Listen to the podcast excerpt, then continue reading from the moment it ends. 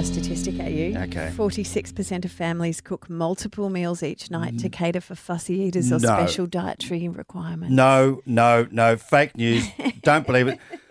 If you are cooking multiple meals every night, three double two three zero ninety seven three from the the guy who's one of seven kids, you got in or you missed out. Yeah, but if you've got uh, allergies and Oh. anaphylactic and stuff like that, you have to be able to accommodate that, or else everyone then eats the boring food with no peanuts. That's a sauce. That's a sauce. It's a variation on the main meal. We're not gonna. It's not a mixed menu. A, a waiter doesn't show up at the table and said, "And what will you be having this evening?" Okay, forty-six percent, Terry Oh, Hansen. Forty-six percent. That's almost one in two families. One in two people listening to us right now are having to make multiple meals, either by choice Yeah. or because of particular dietary requirements. You need to defend yourselves, people. Three double two three zero ninety seven three. They can't phone now. They're making multiple lunches for school. Well, okay. I put it to a group of my mates, right? There were eight of us in the room, and it was a pretty mixed bag. So I want to start with a couple of them. This is Vanessa and Mel, and also uh, Zelma, who lives in our granny flat, and she has been a professional cook in the past for big groups of people. Righto. So have a listen to what they said.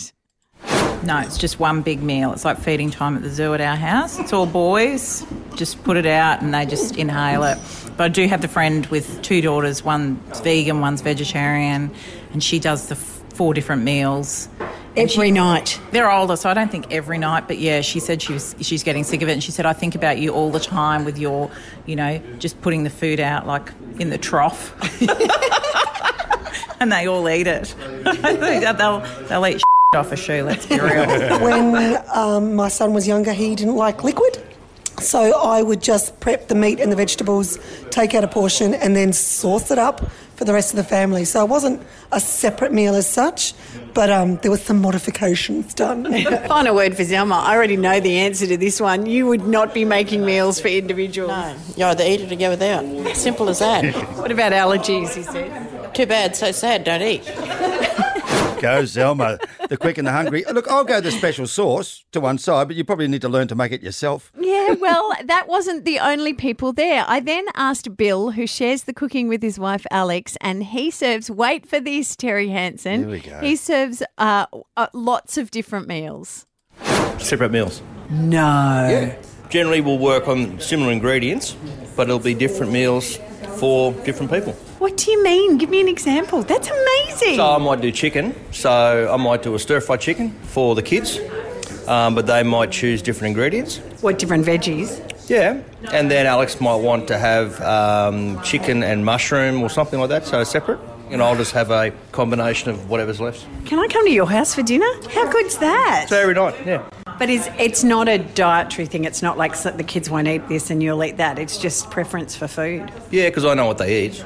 I'd rather have them eat a meal than having all this stuff that's left over and they're not eating it. So if you eat, if you cook it and it's good and they like it, they're going to eat it. Look, I'm I'm not intolerant of intolerance. I used to be the, the vegetarian option guy when the family had big gatherings. I had my spinach pie, my, my tomato and sunflower seed rissoles.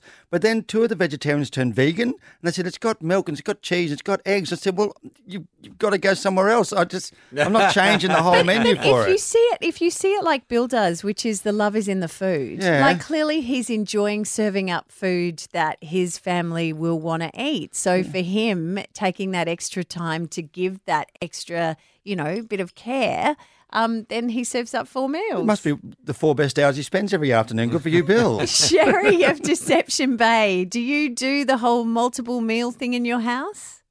Yes, I do. I do three to four different meals every day. Okay, why? yes. Um, I have one child who is dairy intolerant, so if we make butter chicken, I can't go buy the jars, so I have to make it from scratch. Okay. Um, my two boys are autistic, but one likes really bland food and one likes food that tastes better. Okay. And then I also have um, my four-year-old daughter who likes just broccoli and noodles. Well, she's easy, isn't she? How much time would you spend cooking in a day to get these different meals up? Oh, sometimes three, four hours. If I have to make a roast on the weekend, I only have one that eats. One will eat pickled pork, or one will eat silver side. What that both neither of them eat. Any of them eat the same.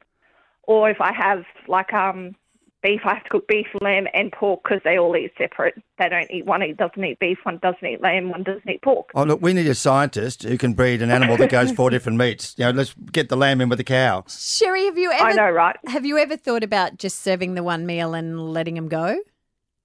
I have tried that, and it does not work. Like it's literally in full meltdown mode in my house. Yeah, you don't need that. Will you go out and come back need the next day when they're hungry and we'll see how we go? Thanks, Cherie. On no fa- problem. Facebook, Carly says, once my kids hit about 12, they're told if they don't like what I'm cooking, then they have to make their own and clean their own. Nine times out of 10, they will eat what I've cooked purely because they don't want to have to put in the effort. You know, I've sent my son up to Jamboree near Bundaberg, 12,000 kids of scouts. And as he got on the bus, he said, Oh, by the way, I've decided to be vegetarian. I went, Oh, good luck. Good luck, guys. Catch when he gets back. It's Robin, Terry, and Bob on Brisbane's 97.3.